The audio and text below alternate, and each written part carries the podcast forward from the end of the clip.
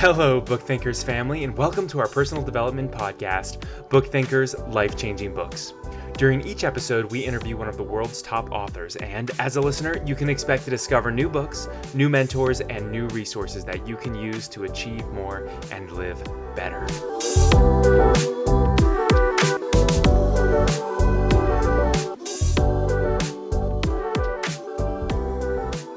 Today's episode, we have the pleasure to interview author of The Joys of Compounding, Gautam Baid. Gautam is a fund manager and managing partner at Stellar Wealth India Fund, an international best-selling author, and someone who wants you to succeed in wealth. In this episode, you'll learn all about Gautam's background, his book, finances, the power of compounding, not only your money, but also your knowledge, and insights into how to begin to make your money grow. Now, just a quick disclaimer this is a financial episode, but please speak to your financial advisor before making any investments. Now get ready to learn and enjoy this incredible conversation with Gautam Baid.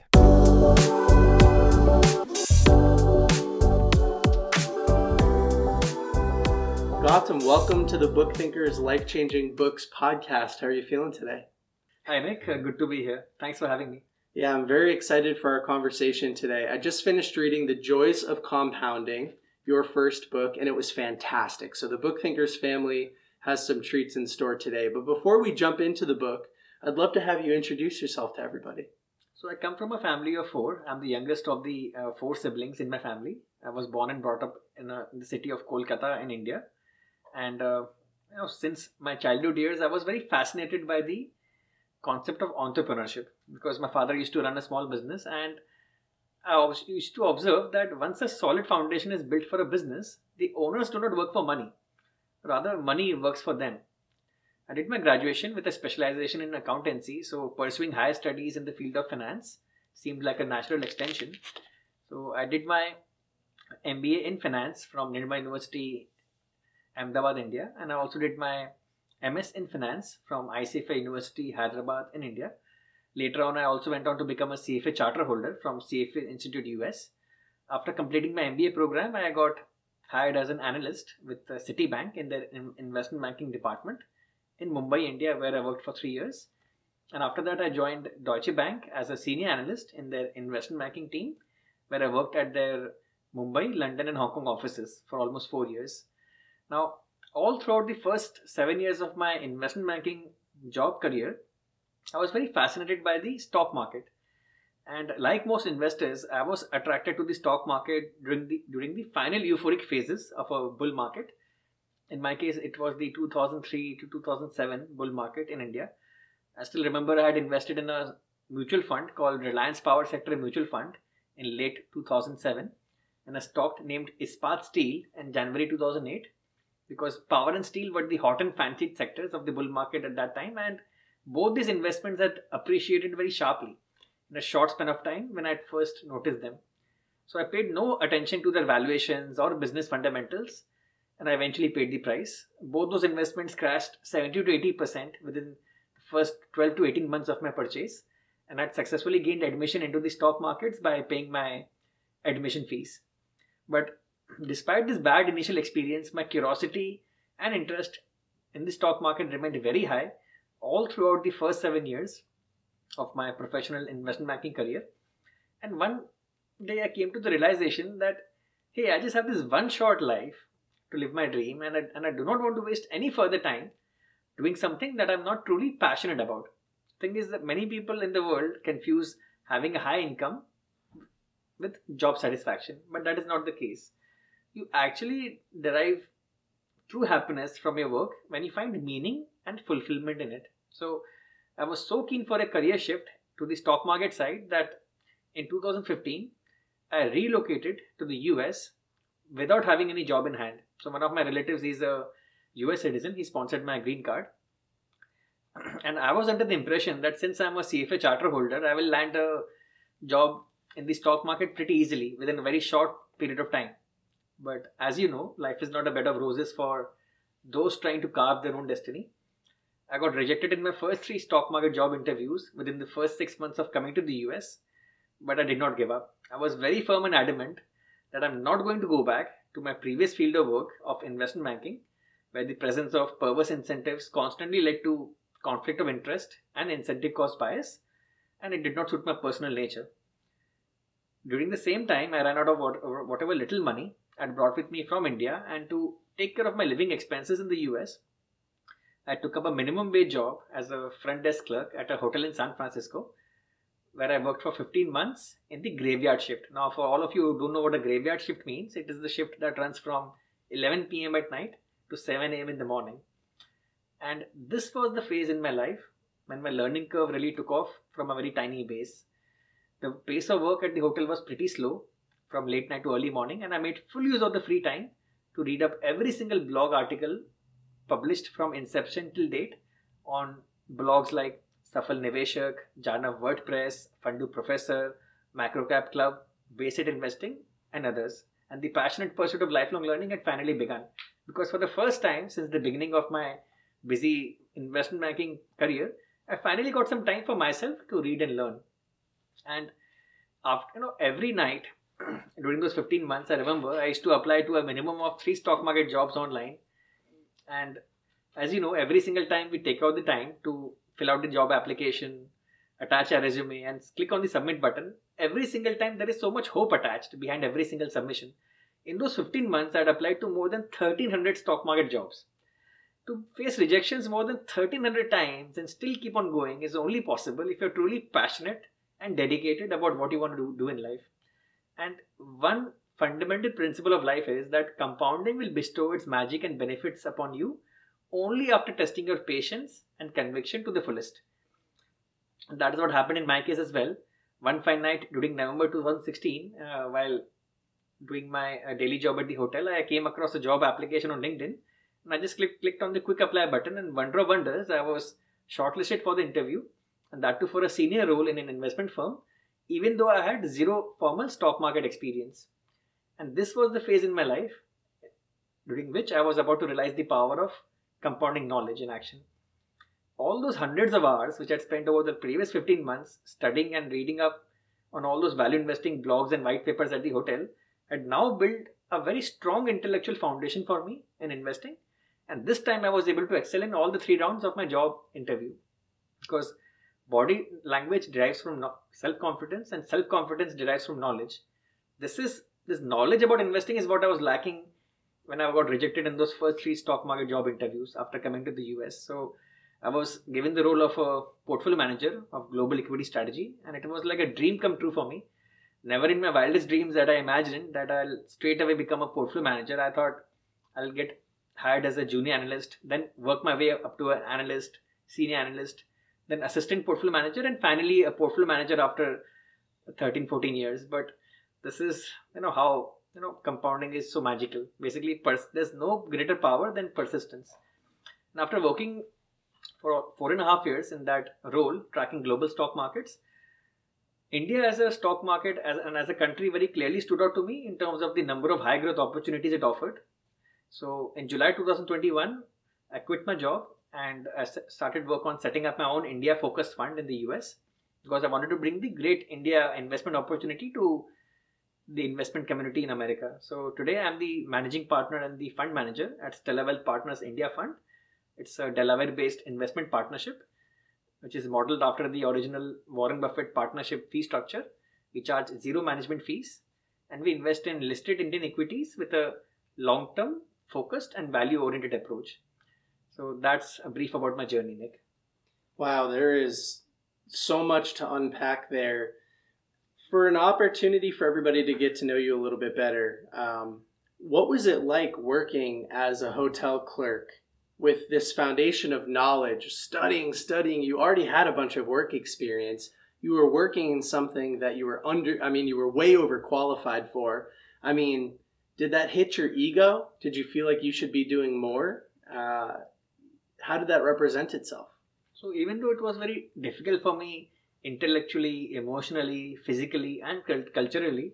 In hindsight, those 15 months were one of the most productive and most helpful phase of my life because, like I mentioned earlier, for the first time since the beginning of my professional job career as an investment banking analyst, I finally got time for myself to read and learn. And this is when I when my learning curve really took off from a very tiny base. And you know many of us we stop reading and learning after we graduate out of college. But learning is a lifelong journey. And you know if you want to you know outperform the rest in your field of work or your business you have to outlearn the rest. And learning you know is a field of you know it's very very competitive. I think it's a invest if i talk about investing for example investing is a field of competitive learning. The more you learn the more you earn like warren buffett says. And benjamin franklin has very aptly said that an investment in knowledge pays the best interest that is what i've personally experienced in my life as well there was something you said early in your introduction, which reminds me of the book Rich Dad Poor Dad by Robert Kiyosaki. You said that business owners don't work for money, they have money work for them. And so, was that a concept that you originally discovered in Rich Dad Poor Dad or another book? So, this was a concept which uh, basically I got introduced to during my teenage years when I used to watch many businessmen and entrepreneurs uh, in India and also around me in my family and social circles. That, you know, once a solid foundation has been established for a business, then you don't exchange your time for money. The key to fa- true financial independence is having control over your time. And you can only have control over your time when you break this link between your income and your input and effort. That is the only way you can actually become truly wealthy because the rich have money, but the wealthy have got control over their time. So, this is something again which you get to learn only with the passage of time and experience that at the end of the day, all of us are craving really for freedom and the ability to do what we want with whom we want for as long as we want and whenever we want. That's basically at the end of the day what gives us very lasting meaning and happiness. That word freedom reminds me of something we talked about a little bit earlier today before we pressed record, which is the idea of the American dream. So, your story coming from India, taking a job that you're way overqualified for, putting hundreds and hundreds of hours into job research, job applications, only to land a role that starts to fulfill your dreams and ultimately put you where you are today, being interviewed on this podcast with a best selling book. That is the American dream, right? Do you believe in the American dream? I definitely do. I think in this country, anyone who's willing to work hard and put in the required effort can make it big. Because, you know, and you know, beyond the basics of health and sustenance, the fact is all of us are very lucky if we are living in America because we're constantly having lucky things happen to us every day, whether we recognize them or not. The kind of opportunities which this country gives you is simply unparalleled uh, compared to the other parts of the world. So we should not you know, let uh, you know we should make the best of this opportunity. All that is required is a sincere dedication and the willingness to work hard, and success will follow. But if you can live a life in which your passion and your profession are aligned, that is the ultimate recipe for success. Because when passion meets profession, wealth and success follows. So try to find your ikigai. Ikigai is simply an intersection. It's, an, it's a Japanese concept, and it's basically an intersection of three basic things: what the world needs, what you're good at, and what you can get paid for. Basically, if, if, once you find an intersection of these three elements, you have found your ikigai, and that is when work starts feeling like play, and that is when you start looking forward to your Monday mornings rather than, than your Friday evenings. That is the state in which I find myself today. I love investing in the Indian stock market, and every day just feels very exciting. Do you spend most of your time reading and learning or investing? So all of them are basically uh, interconnected. So you know, reading and learning is directly connected to investing, and in today's fast-changing environment and fast-changing world, you have to be a lifelong learner and constantly adapt yourself to changing realities. In my book, I write that the great investors are active seekers of truth. That is a hallmark of a great investor. When the facts change, you have to change your mind. You, you know, the, the days of investing in a business and then forgetting about it for the next uh, 15, 20 years are over. In today's uh, you know, very dynamic and fast changing world, start with a three year view when you're invest, investing in the stock of a business and then keep evaluating as you go along. Because you know i'll give you a good example here. So recently we had uh, we have this new artificial intelligence breakthrough called chat gpt which is now becoming a threat to google's search engine because you know this ai technology is getting integrated into microsoft's bing search engine. Who would have thought till a few months ago that google search could be disrupted but that is the kind of world we are living in today that technology can disrupt you from in from places and, and, and in ways which you can never imagine. So you have to adapt yourself to changing realities, and that is how you'll become a good investor over time.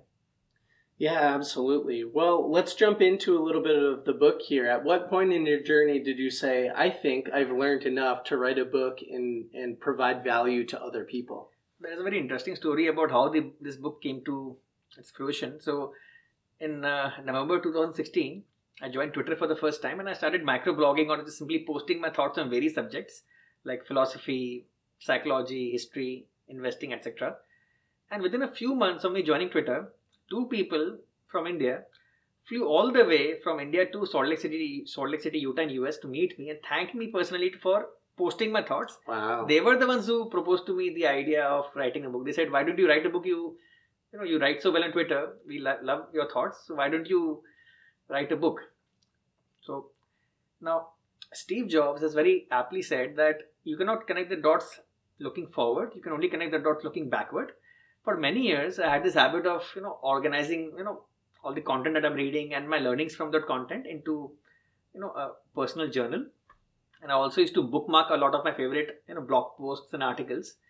So I thought oh, I have all this information with me ready and organized nicely by topic. Why don't I simply you know write a book and sell it for zero royalty I self-published the, the first version of the Joys of Compounding was a self-published effort. I sold it for zero royalty because that time my only intention was to give back to others and to help the investing community from whom I have gotten to learn so much over the years. And I thought maybe a few like-minded individuals will also come in touch. You know, I'll form a nice small community with those people. That was a simple, basic thought process. So you know, I self-published the book, and uh, you know, once it started taking off, then in May 2019 during the Berkshire Hathaway annual meeting in Omaha, Myles Thompson, uh, the commissioning uh, lead editor at uh, Columbia Business School Publishing, he got to know that uh, this book is, you know, this book called The Joys of Compounding is uh, selling very, very well at the Omaha uh, Airport Bookstore. And he got a call from the Omaha Airport Bookstore actually by Jim Ross informing him about the book. So he flew down from New York to Omaha to meet me in May 2019 and he offered me a publishing opportunity with them and I just went numb for a few minutes, unable to digest what had happened. Here, you know, basically, I just simply self-published a book, you know, as just my small little effort, and here, you know, was Columbia Business School Publishing, one of the biggest and mightiest publishing houses in the world, offering a publishing opportunity with them. And for all value investors, we know that this our discipline, our field of value investing originated from Columbia Business School because that is where Benjamin Graham used to teach value investing. So it's every you know author's uh, quiet dream dream to work with uh, Columbia Business School one day on an investing book. And here it was like a dream come true again for me. So first dream which came true was that of becoming a portfolio manager. The second dream which came true was that of getting published by Columbia Business School. So that's how basically the book got published, and the rest is history. Today, The Joys of Compounding is an international bestseller in six countries. And it sold over 50,000 copies, right? Yes. Can you imagine 50,000 different people opening up your book and starting to read your thoughts that were randomly organized before and now they're a book? Right. And I think, you know, reading a book is the best way to get access to the life's entire life's learning of a of any intellectual or, or any learned person. And I think greatly undervalue, you know, what we get from books. For the price that we are paying, I think it's a bargain. And uh, there is very less low downside and asymmetric and very high upside if we get it right because you never know when which one of these books can completely change your life for example rich you mentioned rich dad poor dad earlier that book changed my perspective towards money and investing in general you know, because till that time you know the standard uh, learning that we get from our parents is you know you know study get a job that's it you know that's basically it. But rich dad poor dad teaches you how you need to become an entrepreneur and sh- that is how you get to shape your destiny in your life and how to make use of you know how to have very good knowledge of tax regulations because that's very very we are not taught financial literacy basics of tax planning in schools and colleges but it's an essential life skill which all of us should know in detail. When you were growing up was the subject of money talked about in your household? Not really too much to be honest not not much. In fact even i uh, really developed a keen interest uh, about money and investing only once i started working in a job because i because i was living in one of the world's most expensive cities mumbai in india. And uh, there basically you know the amount of savings that you can do with just a job income is very minimal. So I decided to understand, okay, you know, these savings are not going to get me anywhere just by let, let, letting them you know stay in the bank account. I need to make them grow. How do I make them grow? That is where learning all these investing books really came in handy because my belief is that every person's savings, hardened savings, should work equally hard as that person did for earning that money in the first place. You know, we work, to, you know, we work and live our lives 24/7. Why should our money also not be working for us 24/7? That is how you can achieve financial independence. Because it's very difficult to get get rich only on a salary.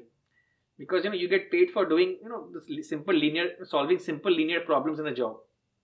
But you get paid in a disproportionately high way for solve you know for uh, seizing those asymmetric high reward opportunities as an investor or entrepreneur Hello, Book Thinkers family. A quick word from today's podcast sponsor. Today's episode is sponsored by Audible.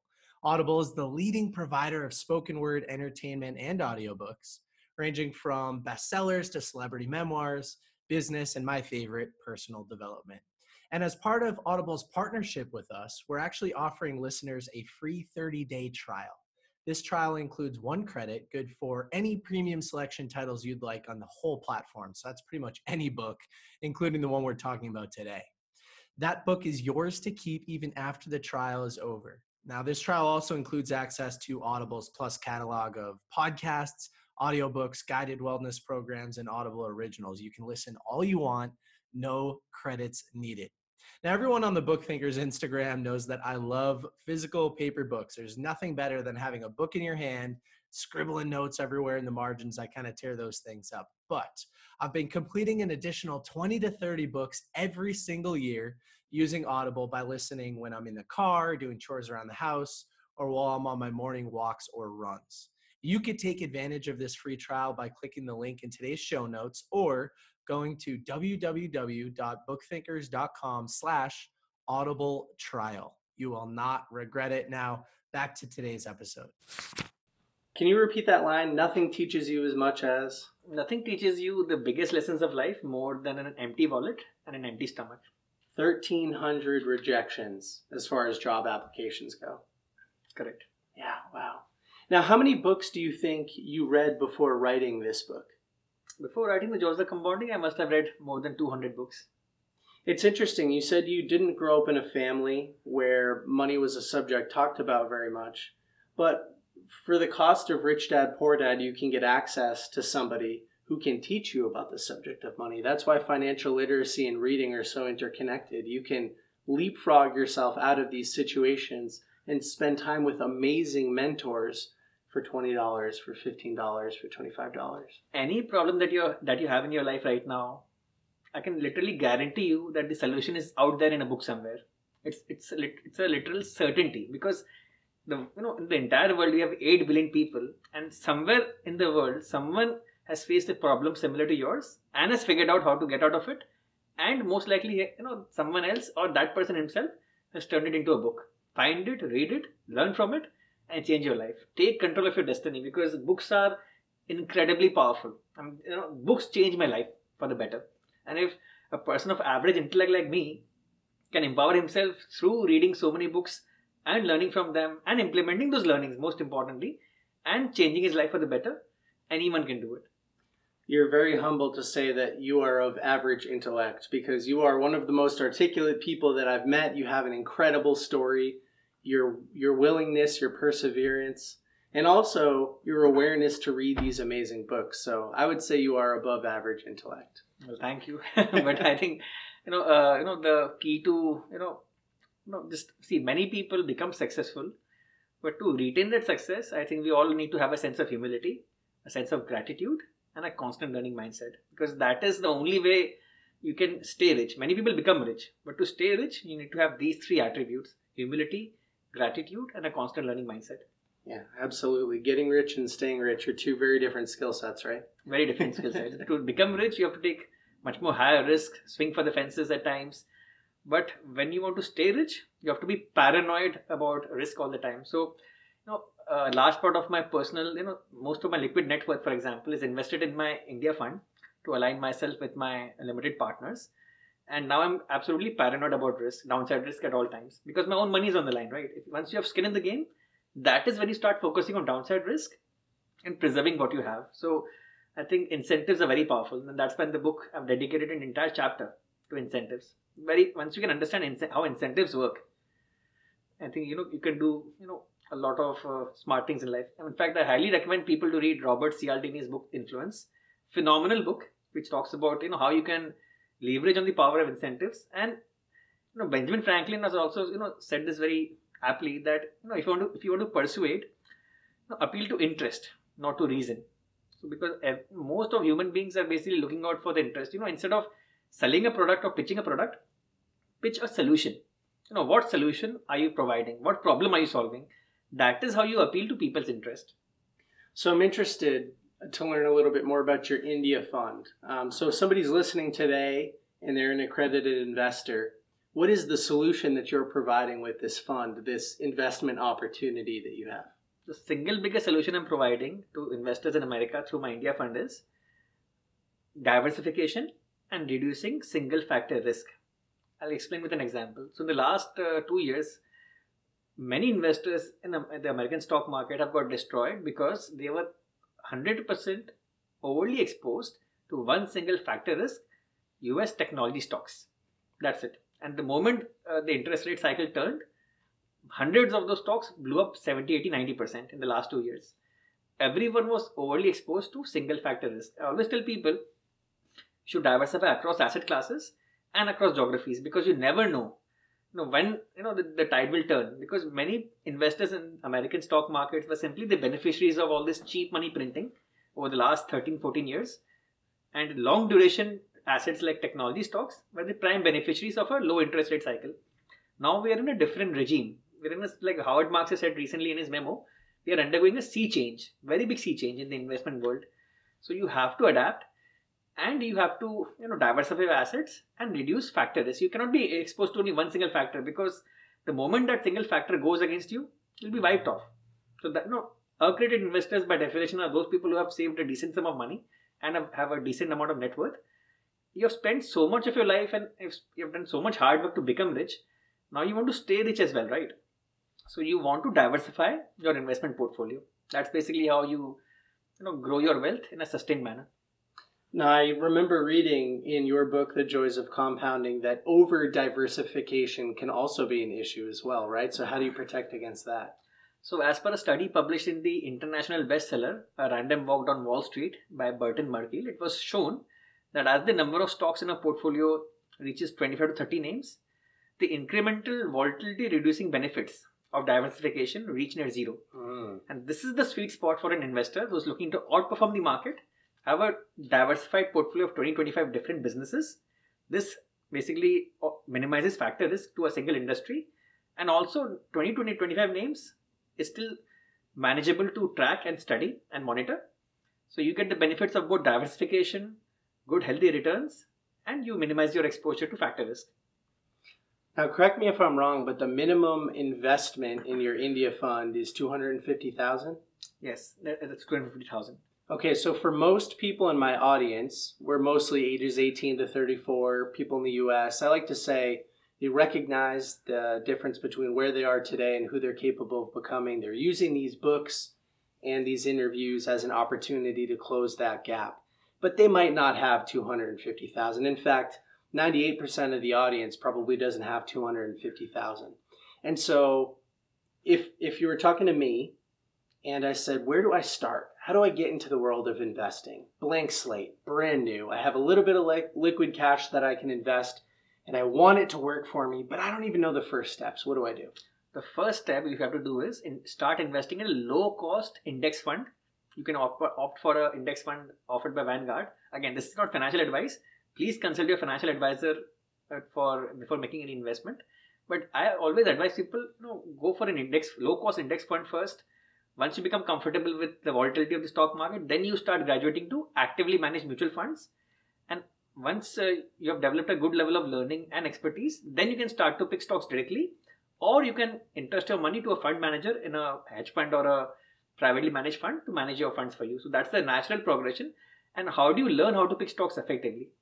You learn how to pick stocks effectively by learning from the best in the business, pick up some of the all-time best investing classics. One Up on Wall Street by Peter Lynch, the most important thing, by, most important thing by Howard Marks, and Mastering the Market Cycle by Howard Marks is another great book. Common Stocks and Uncommon Profits by Phil Fisher is another great book. Read the classics on investing and implement the learnings from them. Once you become comfortable with investing, that is when you start to pick stocks directly. And that is how you build wealth over the long run. Okay, so the low cost index funds, something like the S&P 500, get involved once you understand a little bit more of the volatility. I've got some questions about the actively managed mutual funds. I've read across maybe a half a dozen books here that the S&P 500 will outperform an actively managed mutual fund when you go out 20, 30, 40 years. 98% of the time. Do you think that's true? That's very true. In fact, I'll add to what you're saying. Uh, there's a reason why that happens. It's because many of those active fund managers are just churning their portfolios over too much and incurring big transaction costs. They are also charging exorbitant fees, and that's why after fees and ex- trading expenses, the investor earns much more a, a, lower return compared to an S&P 500 index fund. In addition to that, I will uh, mention one more important thing here. Just investing in an index fund will not save you if your personal behavior is not appropriate. What do. I mean by hmm. that? So, in the 20 years ending in 2018, the S&P 500 delivered 5.6% return per annum.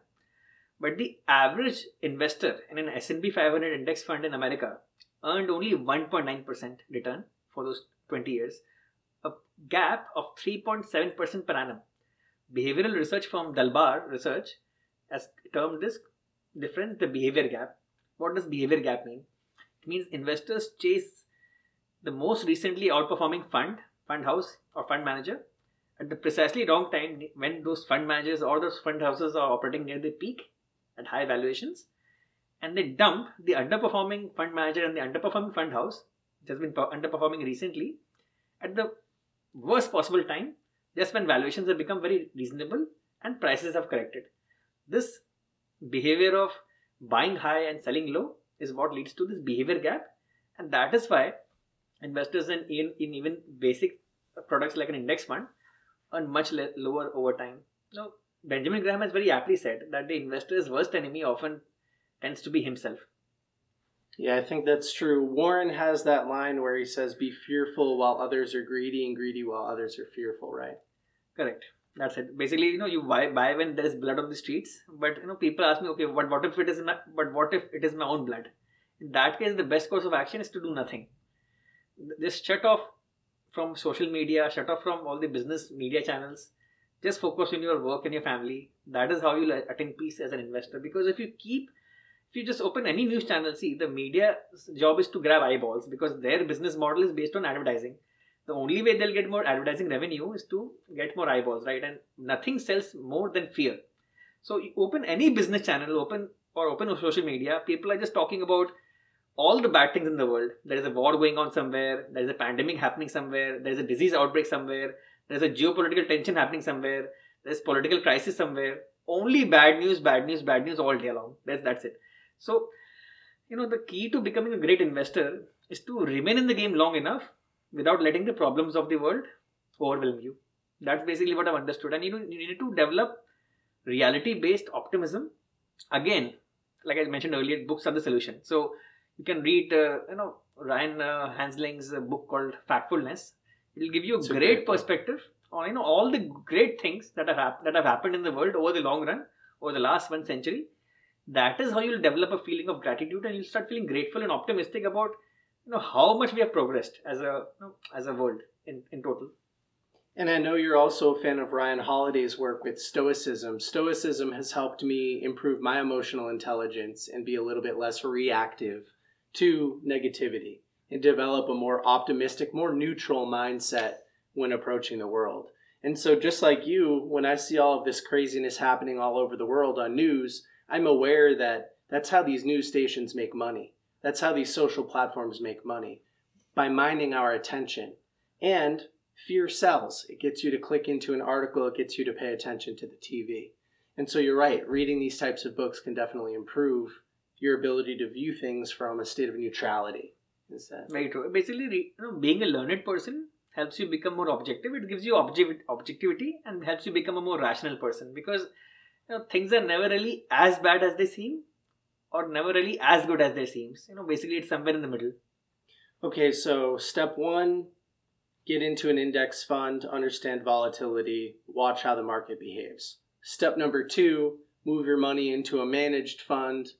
And step number three is to uh, move it to somebody like you who's a little bit more active, but also, well, you know, what is the difference between an actively managed mutual fund and a hedge fund manager?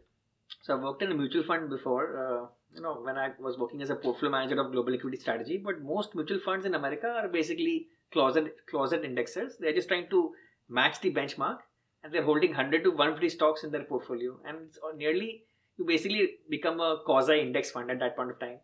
So you end up paying the act you pay, end up paying the active mutual fund manager his fees, but you're getting the results slightly worse of results than an index fund because you're paying more fees for essentially the same list of stocks which you get in an index fund. So I think you know index fund first, then actively managed mutual fund, and then if you can pick stocks directly, invest in stocks directly yourself, or interested to a private fund manager.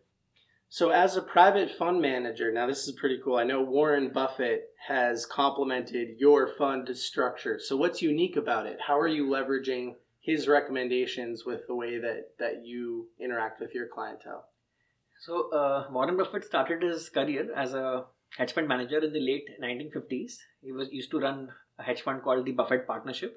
So, I've, I've simply implemented the same uh, fee structure as the original Buffett Partnership fee structure, in which I charge zero management fees, and I get compensated only after investors in the fund earn more than 6% returns per annum in US dollars, in US dollar terms. So, uh, till this ensures that you know, I'm not just getting paid for breathing. Many, most of the private fund industry basically gets a lot of management fees, in which you end up paying the fees to the fund manager, irrespective of their performance. But in my case, I've got a 5% compounding hurdle rate with a high watermark provision and uh, zero management fees. So this uh, enables me to align myself with my investors. And when I wrote a letter to Buffett with my proposed fee structure, he wrote back to me praising the fund structure. And for me, that was the ultimate validation. I don't, I didn't need to get, you know, validation from anyone else. I, th- I thought, uh, yes, now I'm following in my mentors and teachers' footsteps, and I think I'm doing the right thing for my clients. And I, it's, I've learned this in life that as long as you do the right things by your family and by your clients, the outcome ultimately takes care of, takes, takes care of itself. The key is to avoid instant gratification because this desire for instant gratification is, is what leads us to opt for shortcuts and you know get rich get rich quick schemes. That is when we spoil our reputation, we compromise with our integrity, and we go basically just sliding down. And that is what we, want to avoid. Just have patience, have a long term mindset, do the right thing by your you know by your family, by your clients, and in the end, if you do this for a long enough time period, you'll do pretty well in life. Yeah, I think so too. Now, let me ask you how do you think about balancing instant gratification versus long um, versus enjoying the moment? So, uh, let me ask that question again. How do you balance the importance of delayed gratification with enjoying the present moment? So this is where I, in my book I've talked about a concept called minimalism, and minimalism does not mean being cheap. It means it means spending money on only on those things that bring happiness to you and bring some amount of meaning to your life. Basically, this is how you get to manage and balance instant gratification with delayed gratification. At the same time, don't go overboard with delayed gratification. This is also very important. Enjoy your present reasonably well, but save some money and invest it well so that you can enjoy a equally good lifestyle or a slightly better lifestyle tomorrow because inflation is a serious problem as we've seen in the last two years and every year you know you earn less than the inflation rate you're losing purchasing power so in order to maintain and preserve your purchasing power you have to invest for the long run invest in good quality assets good quality businesses patience this is the key to preserving your purchasing power so enjoy your present reasonably well and you know also save a bit to enjoy your future just like you're enjoying it today what are some of the things that create enjoyment for you in the present moment outside of work outside of investing so reading is one obviously. Uh, tra- I love traveling. and spending time with my family and friends. Uh, I'm also I also like to watch uh, Marvel and DC comic movies. I'm a big Marvel and DC comic uh, movie fan, so I do have you know, a few interests uh, outside of my work, and they keep me busy during my recreational time periods. Yeah, sometimes people ask me on podcasts, "Hey Nick, how many hours a week are you working?" Or they'll ask me about time management. How many hours a week are you working? And it's interesting because reading was a hobby that I had before I did it professionally. And so I spend a lot of hours every week reading. And I'm not sure if I count that as work or not, because just like you say, it's the intersection of what you enjoy personally and your professional life. So um, I'm curious, how many hours a week do you do you consider yourself working? I don't consider myself working to be honest. I'm just I'm just having such a good time. I don't even consider this as work anymore. It just feels like play to me now because even if I did not get paid, anything, I would still be do, you know uh, tracking and investing in the Indian stock market anyway. So now that I'm, now that I'm actually now that I've been able to make a business out of it, what could be better? This is you know when you like I mentioned earlier also right when passion meets profession, ha- true happiness and success follows. So I'm really very blessed to have found my calling in life and to be doing something which gives me a lot of happiness every day. Yeah, I feel the same way. There are so many people that wake up on Monday and they just dread their workday. They're doing something that's misaligned. Their passion and their and their profession are not aligned whatsoever and um, what what how how do people find this outside of Ikigai? They could read Ikigai, they could study it, but um, you know, I'm curious. Like, at what age did you know that you wanted to be involved in the world of investing? It took a long time actually. In my early 30s, I was probably 31 at the time when I got to finally discover my, pas- my passion. And there's, you know, again, there's a, again, a sto- very uh, intriguing story behind it. So I'll share that with you. So I mentioned earlier that I came to the US. I was working in a minimum wage job. It was very difficult to make ends meet. I was living as a, I was living in a small room as a paying guest uh, in the outer suburbs of San Francisco. And I remember one fine night uh, during uh, summer, you know, summer of 2000. It was summer of 2016.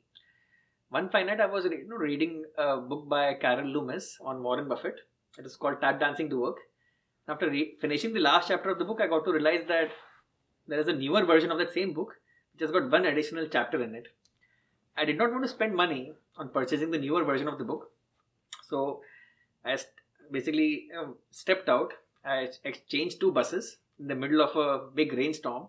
I got completely drenched while waiting for those buses at, the bus stand, and even well, even though I had an umbrella with me, and I finally reached the downtown Barnes and Noble bookstore in San Francisco. Went inside the store and read the final chapter of the book inside the store to save myself a few dollars.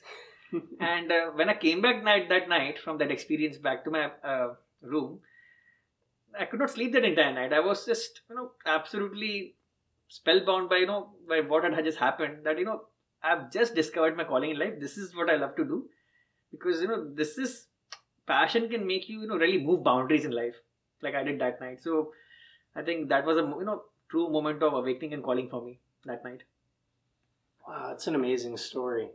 So you you had one chapter left to read, and you endure the rain, the late night. You sit inside of Barnes and Noble and you read the book. Yes, I had a monthly bus pass at the time, so I did not have to spend money on the bus ride. So I thought it's a good deal. Let me just do this. I think I could use a little bit of that minimalistic thinking. You know, I read in Ramit Sethi's book, I Will Teach You to Be Rich. He says, cut ruthlessly on the things that aren't meaningful to you and double down and invest almost blindly in the things that really do mean to you, uh, mean something to you. And um, I think I could cut a little bit more ruth- ruthlessly on some of the things that don't mean as much to me. Yeah. Yeah. Interesting. So, if somebody's listening to today's show and they they say, "Oh wow, Gautam's an amazing person. He's clearly very articulate. He's read a lot of amazing books, but I'm not sure if this book is a good fit for me." I'm curious from your perspective, who is the target reader for this book? So this book is for everyone. I think investing is an essential life skill, and lifelong learning is also an essential skill to have. So the first half of the book will teach you how to become a lifelong learner. The second half will teach you how to become a better investor. And both of these essential life skills are meant for everybody in the world, irrespective of where, wherever they live. So I would highly recommend this book to everyone who's listening to this podcast. Yeah, I would as well. I've uh, I've been joking around quite a bit because I have a book coming out later this year, that your book, at least the first section, is a much better version of the book that I'm trying to write right now. you have a very mature voice. You reference a lot of fantastic studies. You have amazing quotes throughout the book. And it just feels like if I had 2,000 more hours to put into writing the beginning of my book, it would come out something more like this. So small efforts add up to a lot over time. So I remember, you know, how I used to write this book. So from the morning, uh, in my previous job, I used to work from morning 8 a.m. to evening 5 p.m. and every single day without fail, 7 p.m. to 10 p.m. I would work about three hours to writing this book. It took me two years, and if you just do this basic math, it took me around 1500 hours over two years. Now, when you tell someone you have to put in 1500 hours, that guy can become very overwhelmed with that quantity of uh, effort. But when you break it down into manageable three hours every day, consistency is the key to compounding, and that is basically how you can you know achieve greatness in life just by keeping at it one day at a time and putting your best foot forward. That's how you. That's really all that there is. There is nothing like an overnight success. It's simply this series of small steps over a long period of time, which lack that one key to tie it all, all together. And you know, eventually your time will come. You just have to have the conviction and the patience. Yeah, I can agree. We've had a couple of billionaires on this podcast, and what I've realized is that the entire spectrum of guests we've had, nobody's been an overnight success so far. We've had over a hundred well-known entrepreneurs and authors, people who have sold anywhere from thousands to millions of books. None of it happened overnight. None of it. And there's always some sort of story, just like you told, uh, out in the rain waiting to go read an extra chapter of the book. There's always something like that that was a foundational building block in somebody else's success.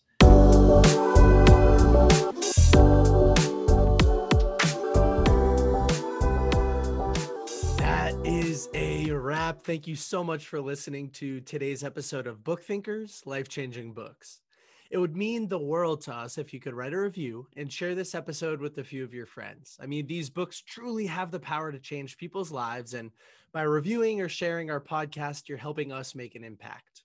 If you have any recommendations for future guests or any constructive feedback for us on how we can improve our show, please feel free to submit a form on our website, www.bookthinkers.com, or send us a direct message on Instagram at bookthinkers. With that, I am signing off and I hope you have a wonderful day. Don't forget, go read something.